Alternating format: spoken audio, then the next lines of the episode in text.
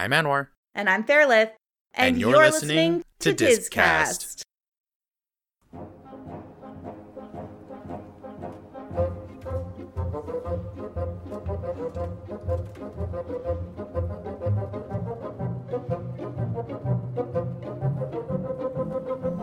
Good morning, Anwar. Hi. Hi, I say morning. It's 11:56 just to give you some context wherever you are that It's we're doing enough. this at almost lunchtime but not eating lunch for you. Yes, I'm skipping a meal. I've never seen that. My hmm. gosh, you're Well, I'm postponing. Yeah, you're going to have double lunch after. I'll I'll I'll eat I'll eat it. I'll eat once we're done this, and it'll be a fatty meal, and I'll be excited. That sounds amazing. But so in, excited. in the interim, what's up Mm-hmm. with us for the next hour? What can we promise everybody? Uh, we're gonna do as always some good old fashioned Disney news. Yeah. Uh, and then we're gonna dip into Maleficent, Mistress of Evil, which is the sequel to uh, Maleficent. uh, and yeah, I mean, be- it- that sounds pretty be- good. Yeah, that sounds good. That sounds worth skipping a meal for, I would say. I mean, I've skipped meals for worse. Ha ha ha. I I keep thinking like I could have had breakfast before I started this, but I didn't because I've been painting this wall instead. Mm. I What are you uh, painting. I'm painting. Well, I mean, I can show you on the webcam. I can't show everyone. I'm uh, doing a gothic field of golden peonies on a black background. Can you see that? Oh yeah, I like that. And then I'm gonna put a big black bed canopy in my room and just be extra as hell. I love it. Into Thank it. you. Thank you kindly. All right, Disney news. I have the best Disney news of all, so I'm going to save mine for last. Uh, Okay. But what's your Disney news first? Uh, well, my first Disney news is so first just some quick flash headlines. Um, uh, it looks like autumn theming it has begun going up Oh. at Disneyland, which is very cute. The dream. The best theming at Disneyland is autumn theming. It's very very well done. I don't know if any of you listeners have ever seen it, but like But look So, at like, it. it's it's it's really really well done. Like Yeah. you walk up to the park gates and like up above you are pumpkin versions of like the main uh, like the main six's heads. You got Mickey, Minnie, Donald, Goofy, Daisy, Pluto. and they're all like designed with using jack o' lanterns. So it's very very fun. And then like when you go into the park and you and uh, you go down Main Street and on and all the other like lampposts, there's like fun. Uh, like orange and black banners and stuff, and they have like the little Mickey jack o' lanterns on top of them. It's all very very cute, and they have jack o' lanterns kind of all over the place. Uh, the, the- probably the the most extravagant quote unquote theming uh, is for uh, the haunted mansion when they do the That's uh, true. when they do the Nightmare Before Christmas uh, skin. yes. Okay, here's uh, a question yeah. Mm. for you, Anwar. Which one do you prefer? Do you prefer Haunted Mansion or Haunted Mansion Holiday? Um, that's really tough. Only because like I'm I'm like I've loved uh, Nightmare Before Christmas like my whole life, and I love Yeah. it. But I think I think I'd probably have to say the like original. I agree. By like by like just shy of a hair. Yeah, I mean the original is Yeah. so classic to me. It has this wonderful Mhm. nostalgia to it and this sort of '60s cheesiness. Whereas like Haunted Mm-hmm. Mansion Holiday to me is a little slicker. Yes. Um, but that doesn't mean it's bad. I just I also No. prefer the original, but I'm not gonna like say no to going on Haunted Mansion Holiday. You know? Yeah, exactly. Yeah. Uh, but I think also because like the last couple times I've been there have been during the holiday season, Mm-hmm. and so I've uh, so I've seen Haunted Mansion Holiday more than I've actually seen the original original. Oh my! So like I don't I don't think I've actually ridden the original Haunted Mansion ride in years. oh my Like, goodness! Yeah. So I think that's also why I'm kind of leaning more towards original because like I haven't actually ridden the original original in, in so long. Yeah, no kidding, eh? Yeah. Um, well, you know what but, that means. We just have to get you on on the Haunted Mansion, my friend. Oh, it'll happen. I'm not worried about it. no, I'm worried about it. Um, It's a priority. uh, of course, uh, Aulani Resort in Hawaii is celebrating its 10 years. Uh, for those of you who don't know, this isn't like any. Uh, the Aulani Resort is basically just like a regular resort, just has a bunch of Disney theming in it. Yeah, uh, it's like a like, massive Disney Disneyland characters and stuff. hotel, but like in a tropical setting. Pretty much, yeah. So there aren't like any like major like rides or anything like that. It's basically just you know a regular resort just with Disney characters. You can do like character dining and that sort of thing. Yeah. Uh, and then of course we have the return of the Dapper Dans. Oh my gosh, the Dapper Dans, the Cadaver great. Not yet, not yet. Uh, so the Dapper Dans have made their return to Disneyland, which is which is really really nice. Uh, I there there's a video of them doing their full set, uh, which I will link as uh, which I will link of course. Oh yes, please. Uh, they have tap shoes, which I've never seen before. I've seen it a couple of times on YouTube that they. I don't know if all Dapper Dans can tap dance.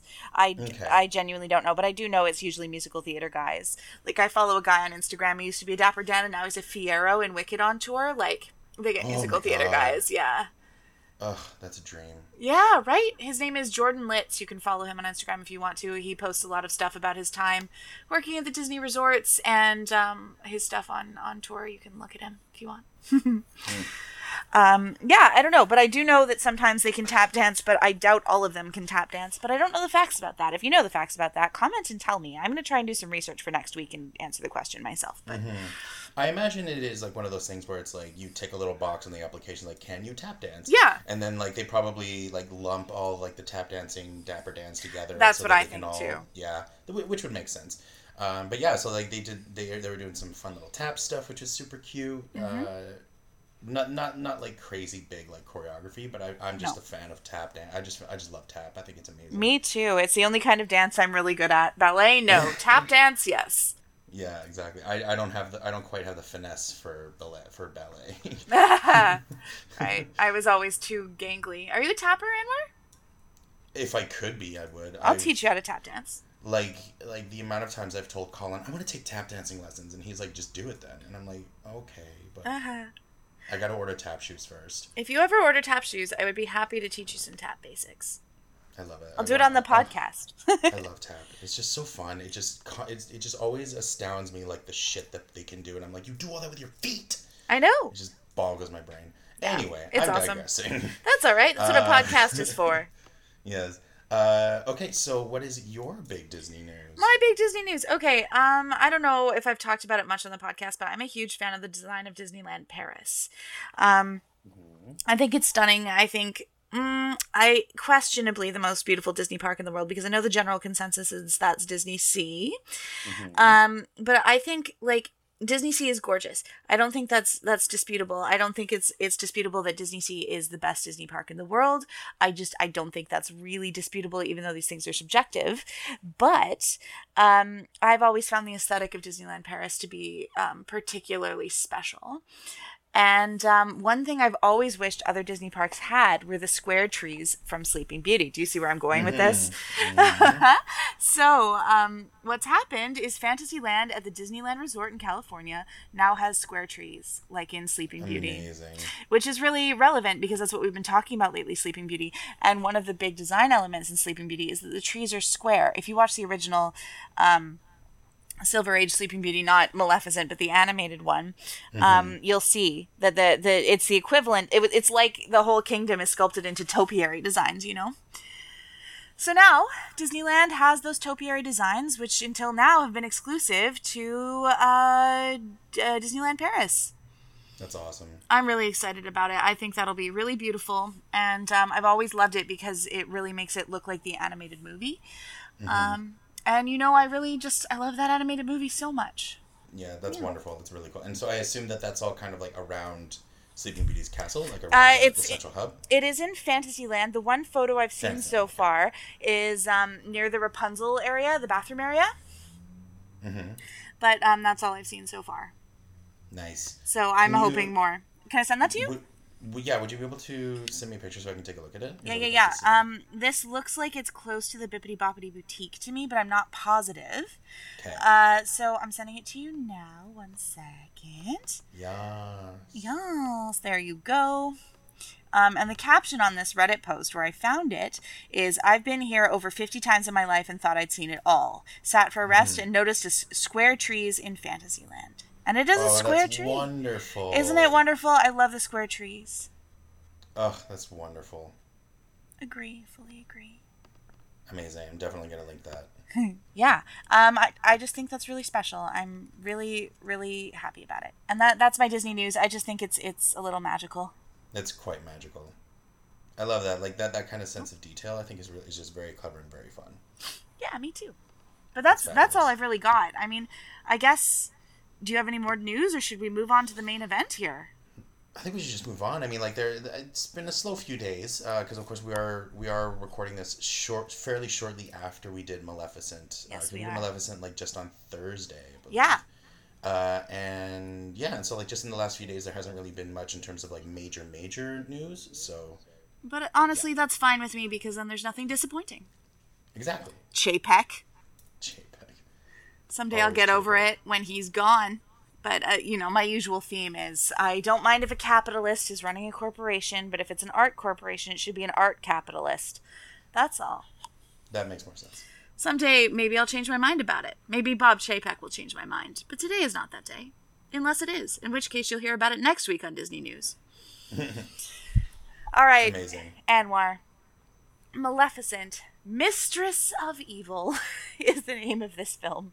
It is. Which it's like, okay, like I. Okay, what did you think of it? I thought it was okay. Yep. Um, I always, I don't know, um, maybe it's just because I have a thing of like when they try really hard to build on backstory of characters. Yeah. And I'm like, whoa, like you're going like, like, because they, they, they went like, they went far with this one. And like, I'm fine with the idea of there being other creatures like Maleficent, like other of Yeah. these dark fae, I think is what they call, what do they call themselves? Dark Fae. Um, yeah. dark fae, right? Yeah. Yeah, and so like I'm fine with the concept of that. I liked the idea that the, the idea that there used to be a bunch and they all lived all over the world and like when we see them in like their little central area with all the different um, landscapes and environments and everything, you see all the different kinds of fae. Yeah. I really liked that. But then when they were like, "Yes, you are actually the descendant of this great creature, the phoenix," and blah blah blah. I'm like, Okay. okay like and, it's like all right and there it is. yeah it's just in general i just have a thing about where the character is like descended from like these these great this great power and so they're destined to do something. And it's like it kind of for me it kind of removes a little bit of their uh, what's the word? Um it, it it- makes it seem as if all their choices and everything are a little less grand Yeah. does that make sense No, it does. I agree with you. and so it's like okay cool like the choices that they make don't become as impactful Yeah. right like yeah, I agree with you. Yeah, because like, yeah, like jumping to like pretty much near the end, like when Maleficent like sacrifices herself to save Aurora, Mm-hmm. and then like two minutes later she's revived again as like this big phoenix or whatever. I'm like, okay, It's like, cool, okay, this- there's, there's no stakes. There's no stakes. Yeah. And I'm I mean, did anyone alright. ever think that Maleficent would die or perish in some way in this movie? No, no one would think that. No, but I almost feel like that's what would have been awesome. That would have been way more awesome because, like, I don't. All these big blockbuster movies, and I have the same problem with Marvel movies. Actually, there are no stakes. That's just comics in general. Like I know. it- it's it, it's just a joke in comics. It's like nobody's really dead in comics. Like Yeah. everybody always comes back. And I understand so, like, that, like, I do, yeah. but it's not my favorite thing about the genre. and that's fair and, and i and i totally get that um i think the thing i think the the reason or the, the i think the mcu is just a little bit different because i think those deaths are actually finalized Oh, well, sometimes. I mean, everyone was so upset at the end of, um, oh, what's the one where they all get dusted? Is that is that Civil War? Oh no that's the that's Infinity, War? Yeah, sorry. Um, the end of that, everyone was so upset in the theater, and I was like, that they're there's they're already signed up for all these sequels. It's fine. yeah well my thing with infinity war was i like i loved the ending because i i just love the idea of watching the villain win Oh yeah, I really liked it, but I didn't feel like the stakes were really high. and that's fair Like I And enjoyed think- watching it. Yeah. Uh, yeah. Well, that's a whole that's a whole conversation. oh, for sure, and we'll get there because like those movies are totally animated, so we'll talk about it. But um, Yes. I, uh, Uh, I all I'm saying is just like the the trend of these big Mm-hmm. blockbuster movies not having stakes is a little disappointing to me because it's it's reliably they don't have stakes to me, in my opinion. My opinion could be wrong. Well, I just I think you have a point because it's like I, I almost feel like it would have been a bigger impact if Maleficent had if she had sacrificed herself for the sake of a human then Yeah. like like then it would have it would have been like okay so then all the other fays saw her sacrifice and then maybe they would have like changed how they felt or Yeah, well, like, maybe right? they And so, would. like, she would have changed something long term and left a legacy that way, and that would have been interesting to me and um, sad. And I also think Aurora needed to learn a lesson too. Yeah I didn't like Aurora very much in this movie. Um, I, I think it's just a, I think it's just similar to the first one in which Aurora is very much a B character. Yeah, she's a B character, but she makes these decisions that I think are very um they make me like her less. Uh, Mm. But I guess I should talk about the plot before we get super into it because Yeah, I, I don't know how many people have seen it. Um, but here's the log line for the film. Mm. Uh, log line, if you're not familiar with that kind of parlance, is like, you know, the little tiny one or two sentence description you see when you're scrolling over Netflix things? Mm-hmm. Is the log line. So the log line for this movie that does not adequately explain the plot, I might add, is Maleficent and her goddaughter Aurora begin to question the complex family ties that bind them as they are pulled in different directions by impending nuptials, unexpected allies, and dark new forces at play. I don't know if that adequately explains the plot. Um, Not really, no. but you know the funny thing, the the point of a log line is it's supposed to hook the audience member and make them want to watch the movie. I don't feel super hooked by that log line, Not particularly, no. right? And like I don't know, I think they could have. I I don't know exactly how I'd change it, but um, I think that log line does the film a little bit of a disservice. Yeah. Um, but uh, the actual plot, and I actually have to get Wikipedia to help me because it's so freaking convoluted, in my opinion. Did you find it complicated? Um, I didn't necessarily find it complicated because like I felt like it was pretty straightforward Mm-hmm. In that like oh yeah, uh, Queen hates magical creatures, so wants to get rid of all magical creatures and is like using Maleficent as a scapegoat. Maleficent like runs away, finds other people her kind, and then they all come back to, and to fight, and then the Queen is like mad about it, Oh. but also happy about it because she wants to kill them all. Okay, well, you said the plot way better than I would. That that doesn't sound very complicated. I was trying to think of all this stuff. There's all this stuff, The, admittedly, yeah, there is like there's like a lot of stuff going on. but you've summed Yeah. it up adequately, I'd say. I mean, well, yeah, well, like basically, this movie takes place five. Do, do you want me to do it, or do you? Yeah, I actually you do it really well, and I I love when you do it and I commentate. So like you go.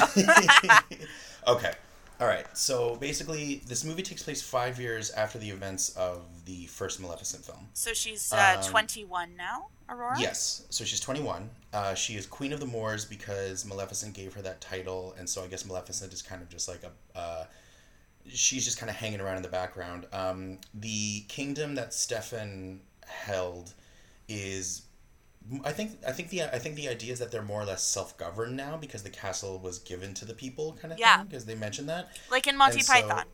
Yeah, and oh god, I, oh god, that's amazing. I just remember that scene. That's They're an autonomous collective. an autonomous collective. Uh, and so yeah, so basically, uh, fairy folk are disappearing from the moor from the border of the moors on this kingdom that is on the other side of the moors, known as Ulstead, which is where Philip is from. Right. And so Aurora is trying to figure out why and how these people are disappearing. And then uh, we basically start with Philip proposing to Aurora. Now, I'm very happy with this because this is five years later. They've established a good, solid relationship. Yeah, I'm Everyone's alright with it. Everyone's happy. Yes. So them, so him proposing to her, totally cool. Makes perfect sense. It's all hmm. good.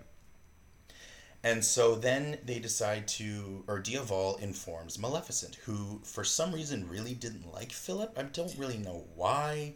I mean, I ah. think it's just because she just has like a bitter thing against humans, even though you would think that get like, over it. she'd kind of get over it at this point because you know Aurora is human and you would think that she would see that Philip really cares for Aurora. Yeah. And like the amount of times that Philip has visited the Moors, you Yeah. can see that he respects the Moors. I like- don't like it when sequels undo character development so the plot can happen. Yeah, because it just doesn't make sense. Like, It's- why yeah. is Maleficent so?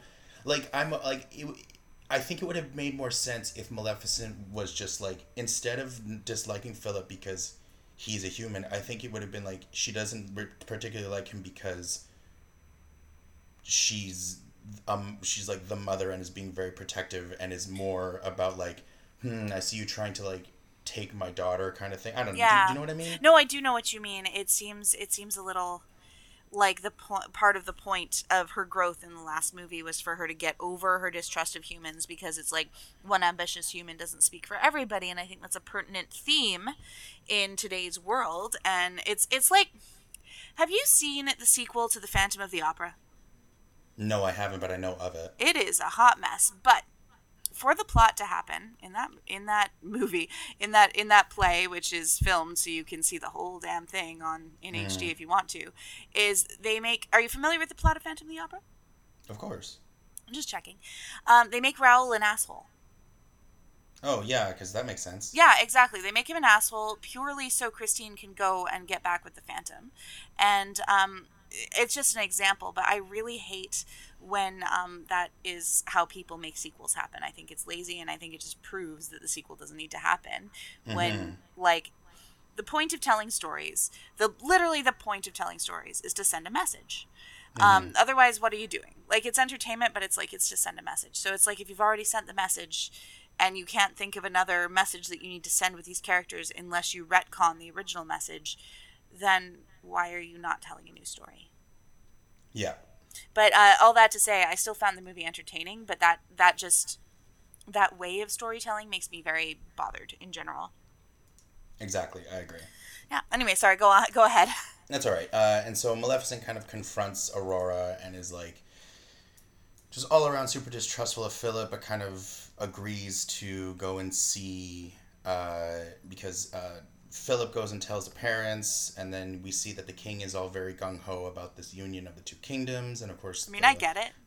Yeah, and then you have the queen, who is played by Michelle Pfeiffer, who does a fantastic job because she is perfect. She is Uh, perfect. and like you can see she's she's just super like grumpy about you can t- you can just tell that she doesn't approve of any of this but she's just kind of going along with it you can just tell Yeah. that um, But that's great acting, in my opinion. yeah yeah of course. And uh, so they invite aurora and maleficent over for dinner as like a big you know celebration and everything. Aurora, uh, maleficent reluctantly agrees. They all arrive like they do this really cool thing where they like walk over the bridge. It's maleficent aurora and diaval and they're walking over this bridge that maleficent makes. And she i did i do have to admit i did like the scene where she's like practicing her smile and she's like practicing her greeting. Me too. i do think that was very funny Yeah. Um, but also, that seems a bit retconning to me, too, because, like, she was real good at that in the first one. Well, but she was. It was done like in the first one. She was doing it with a sense of uh, maliciousness. Like, oh, yeah, malevolence, if Yes, you will. they- yeah, okay, yeah, fair enough. Fair enough. whereas, yeah, whereas I retract my case- statement. Yeah, yeah. Whereas in yeah, whereas in this case, it's supposed to be sincere, and that's where she's a little iffy on, right? yeah, yeah. Okay, Uh, legit, anyway. legit, legit. So they arrive at the castle like everyone in the in the like all the commoners in the grounds are all screaming because they're all terrified of maleficent because we find out in the over in uh, in the initial narration at the beginning of the film that the story of sleeping beauty has spread throughout the kingdoms and has actually been changed into that there was aurora who was cursed by an evil by an evil fairy and Like, uh, basically, the Disney movie version, like the original animated version. Exactly. Yeah. And so yes, and so now, and so that's why everyone's afraid of Maleficent because they all see her as this evil, evil being, right? Because it uh, after five years of the same Mm-hmm. Story, exactly propaganda over the course of five years, you would expect that to happen, right? Yeah. That makes So sense to me. I like yeah. that actually. It, it that actual um little bit of storytelling made me feel even better about Maleficent itself, the first movie, because Mm-hmm. you know my my thing is like I wish they'd reference the original movies more, um, which is just a personal preference. So I actually liked that a Mm-hmm. Yeah. lot. I did too because again, it when you have that kind of time jump it makes sense when you have when you have that kind of thing uh, happen because you like yeah if prop- if the same propaganda is being spread over the course of five years and if there's no one there to contest it Yeah. right because maleficent and aurora have just kind of done their own thing in the moors right so no yeah, they're not going to tell their own it. side of the story. exactly so of course it's of course everyone's going to believe it right Yeah. so they arrive at the castle. They arrive for dinner. You can tell that shit's going down. You can tell that like from the get go that things that tensions Not going high. well. not going well. Like they sit down to eat, and of course uh, they're given iron cutlery. Uh, Of which- course. That's of a course. thing. And so Maleficent can't touch it, and so like the queen is like, oh, queen is like, I, I I expect you're okay with using your hands to eat, and it's all very like, you know, very jabby. What if And they just like- get her some freaking chopsticks? Also, why do you have iron cutlery in the first place? Like, that's very MacGuffin-y. Oh I- well, Am I interrupting too much? I can just let you finish. No, I'm no, no, no, no, no, no. It's fine. It's fine. But also, like, well, like, it fully made it made sense to me because it's like, yeah, of course, the queen would give her iron cutlery because she would know that iron is weak against Maleficent, Yeah. right? Because like, if she's spending all that time trying to fight against fairy folk and against magic, you would, sh- of course, she would know how to do that, right? Yeah. Yeah. I guess I really can't relate not wanting to hang out with fairies. Or to, I can't relate to that, rather. I just think it's so silly. Well, of course. yeah, and it's like, but it was funny because like in the back of my head, I was thinking like, oh, but like in the medieval times, they all ate with their hands. Like that was Yeah, like, totally. Like nobody used cutlery anyway, not even the royals. Which still makes sense to me, frankly. yeah. Anyway, and so from the get go, like shit's going down. Like you can tell tensions are high. Like the queen is making these really offhand comments and everything, and it's like. Then they then they find like then they find out that like the intention is for Aurora and Philip to live in the, in Ulstead while they raise their family and everything, and Maleficent's kind of taken aback and almost offended. That also But- makes no sense, though, because Aurora is queen of the Moors. She can't do that. That's so weird. I mean, I don't like where. I guess the question is like, where would she go? Would she would she and Philip live in the moors? Well, it's like, I don't know. I mean, she's the queen of the Moors. Like, she Mm-hmm. can't, there's no internet. She can't just call them on Zoom. Doesn't make any sense. No, I guess not. Anyway, and so tensions rise. Maleficent ends up like a cat like jumps to try and like attack Diaval because the cat can sense that he's a bird, Oh my god. and so she like she like magics the cat to like freeze in midair and everything, and it's like, the cat deserves and- it. well, yeah, This is no one's yeah. fault. But also like Maleficent hasn't isn't hurting the cat; she's just like freezing it in midair. Exactly. But like every everyone's freaking out, everyone's getting offended, everyone's getting mad, tensions rise, people are screaming, blah blah blah, and then like, and then like in the middle of like all the hullabaloo or whatever, the the king kind of like is wanting to calm everything down. The queen is terrified. She's like, "I'm terrified. I'm scared." Meh." You can tell she's lying. Yeah. And then suddenly the king falls to the ground. He's like, "What happened to me?" And so he falls into, Male- into Aurora's sleep Ooh. into the cursed sleep. And so everyone thinks that Maleficent did it, but of course she didn't. Yeah. Uh, because one thing that we, uh, some, uh, there was a scene that I, that I completely skipped over, but we see the queen go through like a secret passage into like, uh, into like the bowels of the castle, and there she has like some little guy who's played by Warwick Davis, Which is uh, amazing. who we don't who we won't know until later is actually used to be a pixie, used to have wings, uh, and so Male- and so the queen is has him working under her in order to create something that will effectively kill the fairy folk.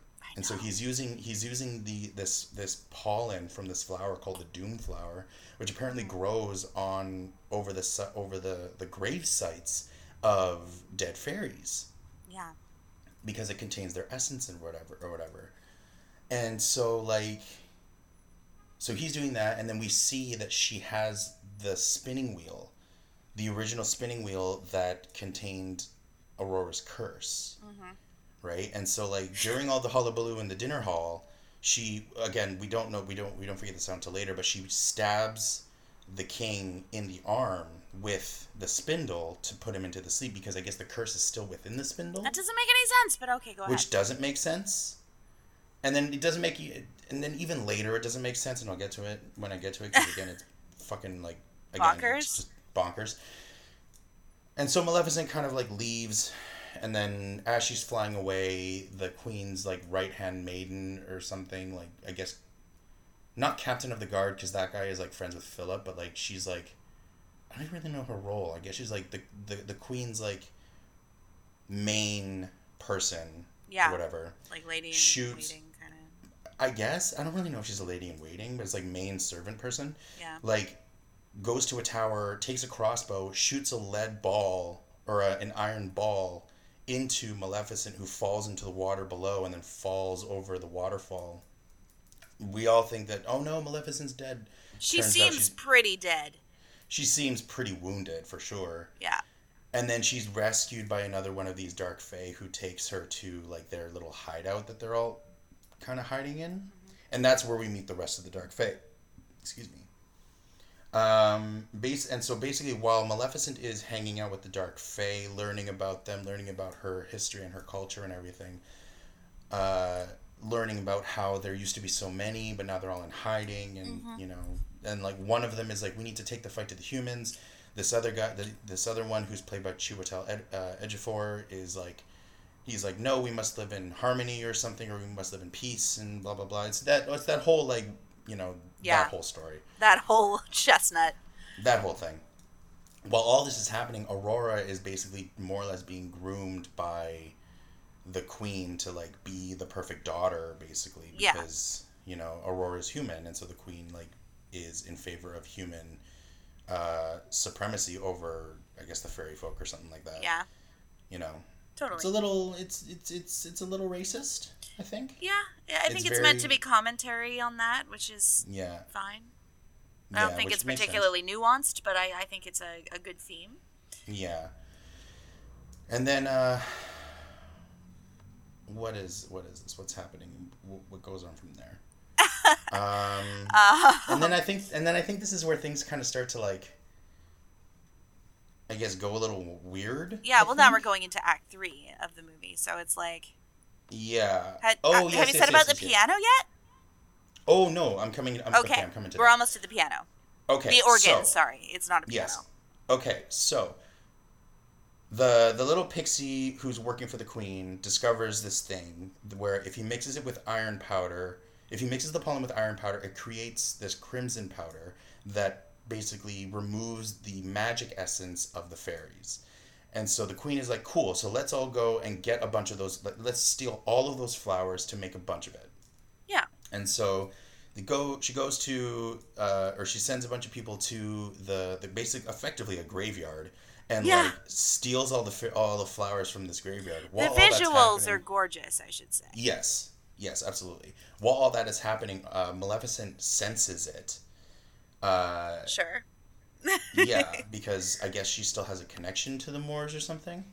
Um, oh yeah, and like while she's there talking to uh, Chiwetel's character, whose name I forget. I'm not sure. Uh, Uh, uh, his on. name is Conall. Conall.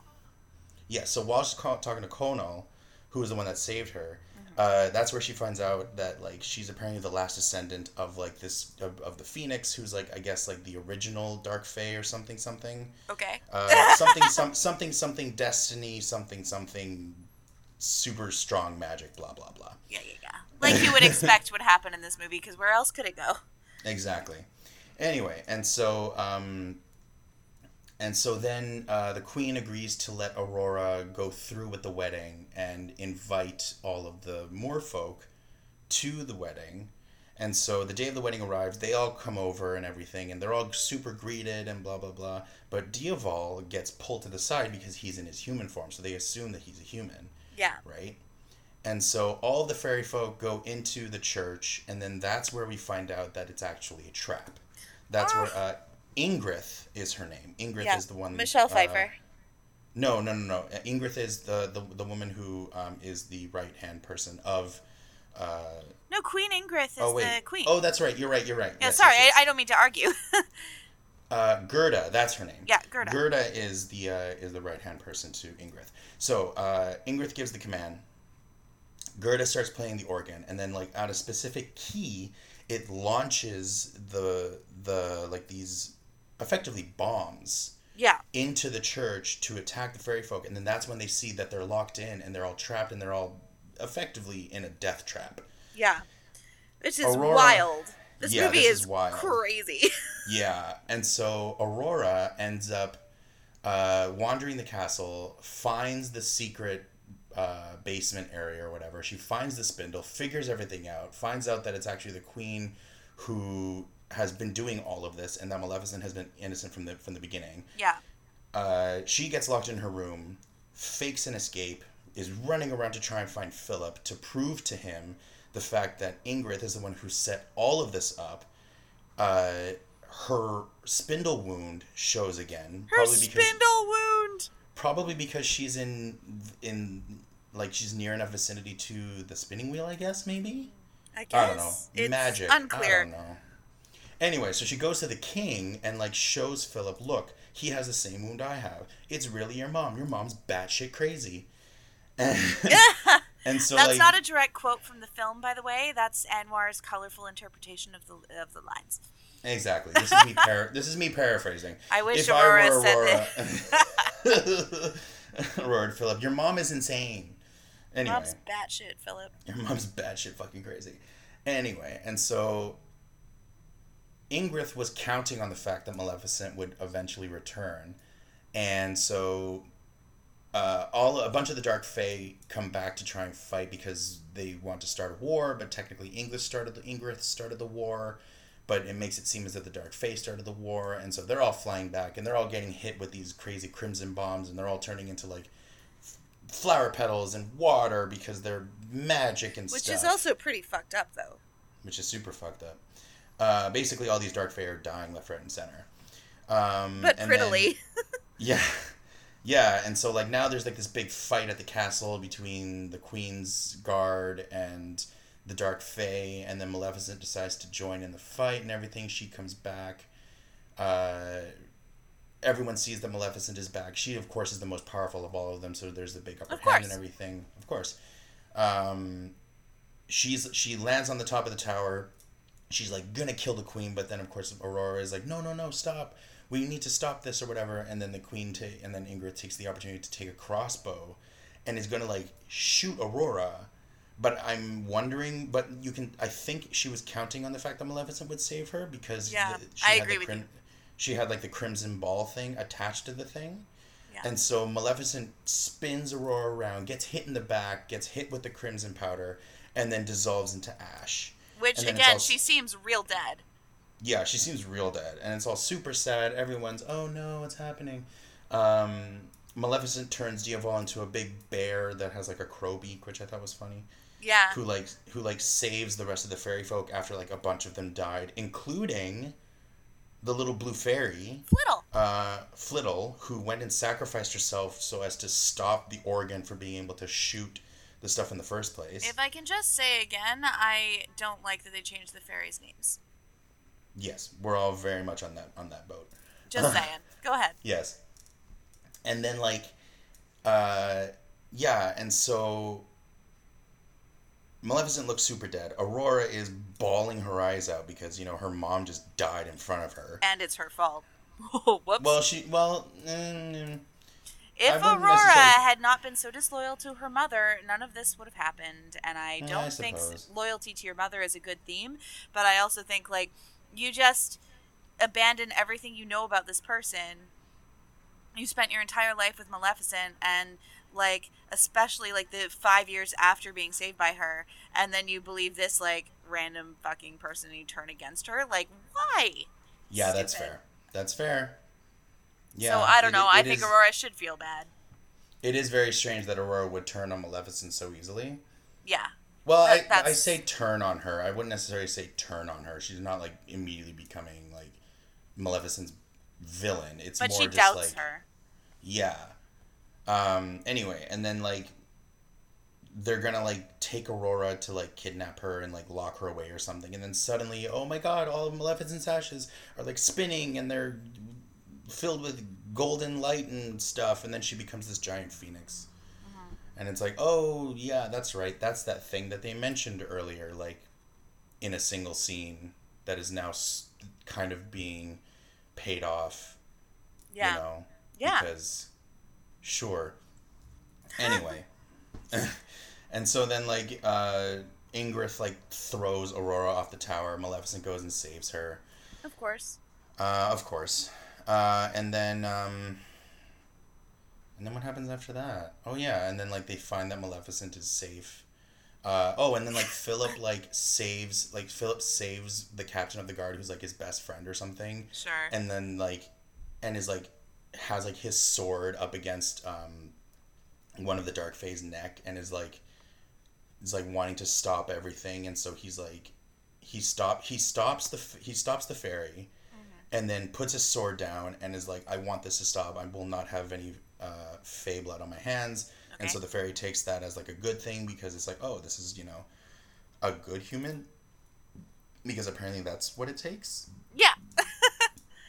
there's there's a lot in this movie that I don't know feels a little unearned to me. Here's my Yeah. question. I mean, Mm-hmm. who is this movie for?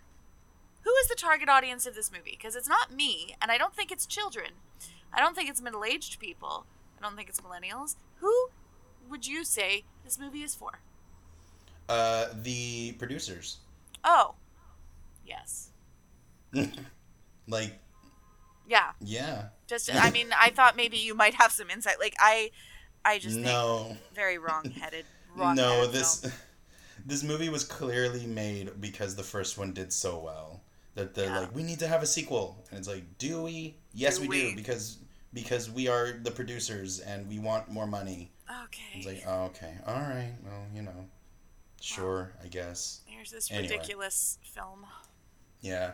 And then like the queen like tries to escape and she finds herself in like a hall and then like a bunch of the dark fae come after her and then we all think, "Oh no, they're going to kill her," but then they don't. They like throw her out the window and then like they one of them or one of them I think Maleficent turns her into a goat.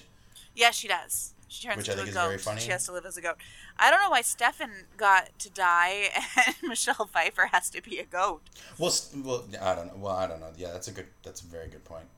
Um, and then like they bring, or and then like the fairy, or not the fairy, the pixie Warwick Davis's character, uh, Lickspittle. That's his name. God, also, I hate that name. I hate it. I hate every time I have to hear Lickspittle as a name, and ever whoever did that to me, I curse you. I believe it was Linda Woolverton because she was one of the three people that wrote this movie. Linda Woolverton, I don't appreciate you naming a character Lickspittle, and I would like to express uh, via Yeah. Bob Chapek, who I know who is listening, you just call Linda for me and be like, don't make Fairlith listen to names like Lickspittle ever again. Exactly. Um. Lickspittle like has like a change of heart, brings Maleficent the the spindle, and is like curses aren't. What does he say? He's like curses Oh, don't remember. aren't. Uh, something about like curses aren't something they're broken or something like that, and then she just like dissolves this. Cur- Oh, curses God, aren't. I don't I don't know. know. But basically, Maleficent dissolves, like, destroys the spindle, which destroys the spinning wheel, which then brings uh, the king back to life, Mm-hmm. or uh, awakens the king, uh, King John. And all I can think about is, like, why didn't you just fucking do that in the, in the last movie? Yep. Like, you were so concerned about Aurora not being able to wake up. Why didn't you just do exactly what you just did? Yep. in the previous movie to wake her up. Or does that just not work now so the plot can happen? Like, yeah, it's real dumb. Anyway, and so then like the wedding continues to happen. Aurora like asks Maleficent to like walk her down the aisle, which is very sweet. Um, And it's And earned, yeah. uh, but also, like, I It don't know. I feel like she has to do more for Maleficent to make up for all this bullshit Aurora put her through. Honestly, I guess yeah. And then they have the wedding, and it's all beautiful, and then the two kingdoms are united, and blah blah blah. great. But anyway, Then we're stuck. yeah, I mean, like I don't mean to be like super rude about it, but like overall, like I know what my opinion is, and my opinion is that I am a person who doesn't like sequels, so might be biased. What do you think? I like sequels if they're done if they're done correctly and if they're and if they're warranted. Like, what's a sequel you like? I mean, like, well, admittedly, like the ones that immediately come to mind are the Toy Story sequels because That's a good point. That's a good point. right because the Toy Story sequels were were really good because they extended and expanded the story in a way that didn't feel like we were just getting the same thing over and over again and yeah, then like for the sake of a buck, it's like they For the waited sa- till they had a good story to tell. Well, that's how I feel about Incredibles too, honestly. Is Yeah, that like, they I- waited till they had a good story to tell. Yeah, and I, I liked Incredibles too. I, I in general I think Pixar does a pretty good job of doing sequels. Yeah. Um, except for like the uh, except for like the Cars series, which I thought I've never was- even seen Cars. I'm going to see it for the first time with you. I liked Cars one and I liked Cars three. Cars two is dumb. Yeah, that's what I hear from the internet. Well, it because it turns Mater into like a super spy, and you're like, where the fuck did this come from? Yeah. Anyway, you'll see it. It's it's real weird and dumb and silly, and then they they kind of fix it with Cars three, which is more or less a revamp of Cars one, just with different characters. Anyway, it's Do a whole the thing. Star Wars J.J. Abrams way of doing a sequel? Oh, don't even get me started. I have to. It's a podcast. Ugh. I'm sorry. Ugh. Anyway, um. Oh well, like speak. Okay, well, if we, well for Star Wars, like four, five, and six, I think is a brilliant trilogy. Yeah, I agree. But but again, that but that's mostly because um, what's it called? Uh, four, five, and six were done as one cohesive story, just split into three stories. Yeah. Or three movies. I mean, Right. Yeah. so there was already there was already a story and an arc that made sense with those films, which is why the sequels worked. I also think like Star Wars is really lightning in a bottle, and I mean I'm saying this as a major Star Wars fan. Like I don't think that's deniable, um, but like those movies, it's not that they're great; it's that they're incredibly appealing, and that's two different things. And I think it's really Mm. hard to recapture something like that in sequels, even if they had planned them out effectively, which they did not. Mm-hmm.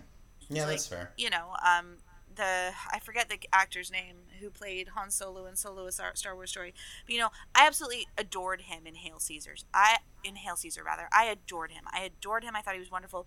Didn't care for him, for him as Han Solo because, in my opinion, Carrie Fisher, Mark Hamill, and Harrison Ford had the perfect acting and charisma to make those movies work. Um, yeah. Anyway, that's another story for another time. But um, yeah, I don't know. I'm I'm just I'm so disappointed in how many major movies that get major bu- budgets are not very good. It makes me really sad. I mean, it. Yeah, I don't know. It's just it's it's just annoying. It is annoying. Yeah, like it, I, I, it's not that I didn't like this movie. I did. I think it's more just there were moments where I was like, well, that's kind of silly, and and like and like and like at the end when when she destroys the spindle and destroys the spinning wheel and basically breaks the curse that she herself said this curse can, like she says it this curse can never be broken Yeah, exactly. Like- That's the whole point. and like okay so cool so you basically just negated the entirety of the first film Yep. like it's like shit like that i'm like don't like don't Don't. don't change the rules that you've already established by spending an entire movie revolving around it Yeah. right like that's that that's just dumb and silly and it's like if you want to have true like it makes sense that when when ingrid goes to try and kiss the king that it doesn't work because i don't think she actually truly loves him No. because I mean, she says herself she says herself that she was thrust into that marriage more Yeah. or less thrust. uh well because her kingdom was like uh she feels that her kingdom was attacked by the moors and everything which is why she Mm-hmm. hates the fairy folk but like i feel like okay well why don't you have philip kiss him Yeah. Why don't you just somehow deal with it? Why don't you just Like- somehow deal with it? Deal with it. I also I I, admire characters who try to like I don't know I. I really did not care for this movie, but I, I liked Maleficent one much more than I thought I would, so I'm okay to trade off on not liking this film. yeah I just I it disappoints me that there isn't better art being distributed at a high level, um, Well, reliably yeah. so. And I understand Yes. it's about profits and bottom lines, but like you look at the stuff again, and I'll keep saying this. You look at the stuff Disney made when Walt Disney was in charge of everything, and you look at the stuff Disney makes when Walt Disney is not in charge of everything, and it seems like the answer is revive Walt Disney and make him in charge of everything. Yes, let's pu- let's pull his head out of uh, the top of the Matterhorn, out of where he watches out of the basketball all day. Yes, out of the cry- out of the cryogenics. Yeah. Yeah. Honestly, sometimes I think that's the only answer for getting the Walt Disney Company back on track. But Have a uh, Disney running it. have a Disney running it exactly. Have a Disney running it. There aren't a lot of them around, but there are some around, and it's like they don't even care about their stuff being the product of a genius anymore. They just know they have the monopoly, so they can be lazy. They can throw money at something, have it look shiny, and be lazy. And it, Mhm. I find it offensive, to be honest with you. I find it, I literally find it down to my bones offensive. Yeah, because you would think that Disney has like, for so long, the Disney company has this sense of quality to it. Yeah. Right, and I feel like this movie is a prime example of where they a bunch of their money went towards making it look pretty. Yep. But there isn't really a whole lot of substance there in terms of story. Yep. And like Right. even some of the designs, especially in Maleficent One, of the fairy folk, like the gnomes and stuff, I didn't really care for. I didn't think they were attractive designs. And I'm at a point where it's like you're the most powerful movie studio in the world, and you have a monopoly, so you know you can release crap, but you do. hmm And it's not even that Maleficent, uh, Mistress of Evil, isn't okay to watch, but pardon Ooh, me. I'm sorry for sneezing in the microphone. Um, it's not even that it's not watchable; it's that literally everything they release could be a work of genius. They could literally Mhm.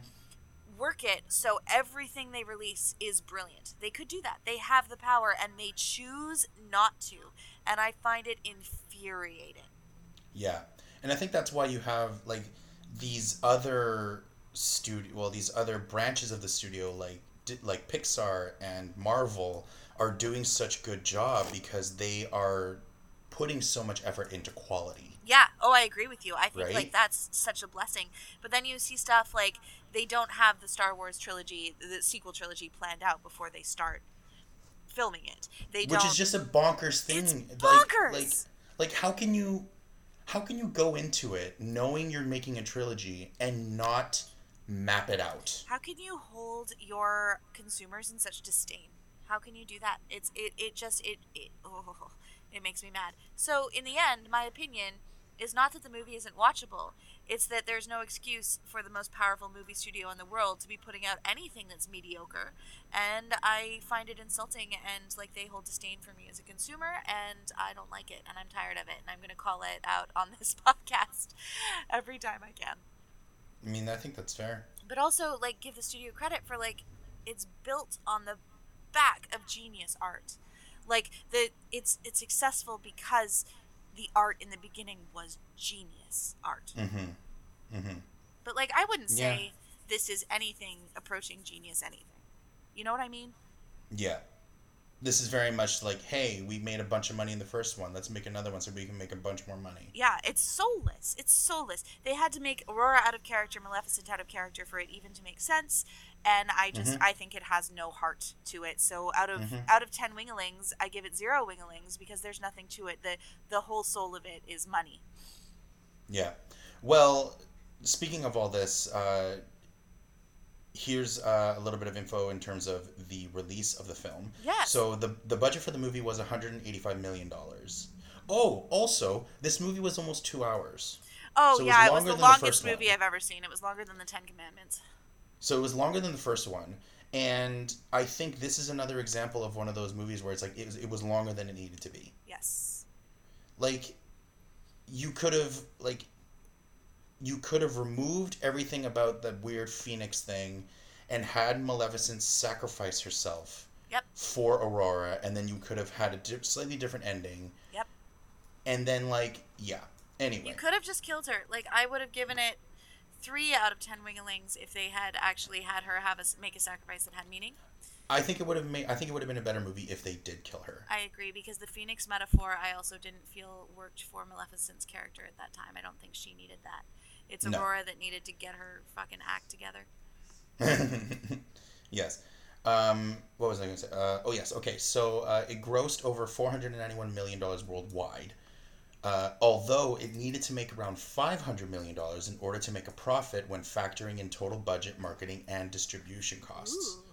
So the film and the film received mixed reviews from critics, with criticism aimed at the muddled plot and overly artificial visuals. Yeah.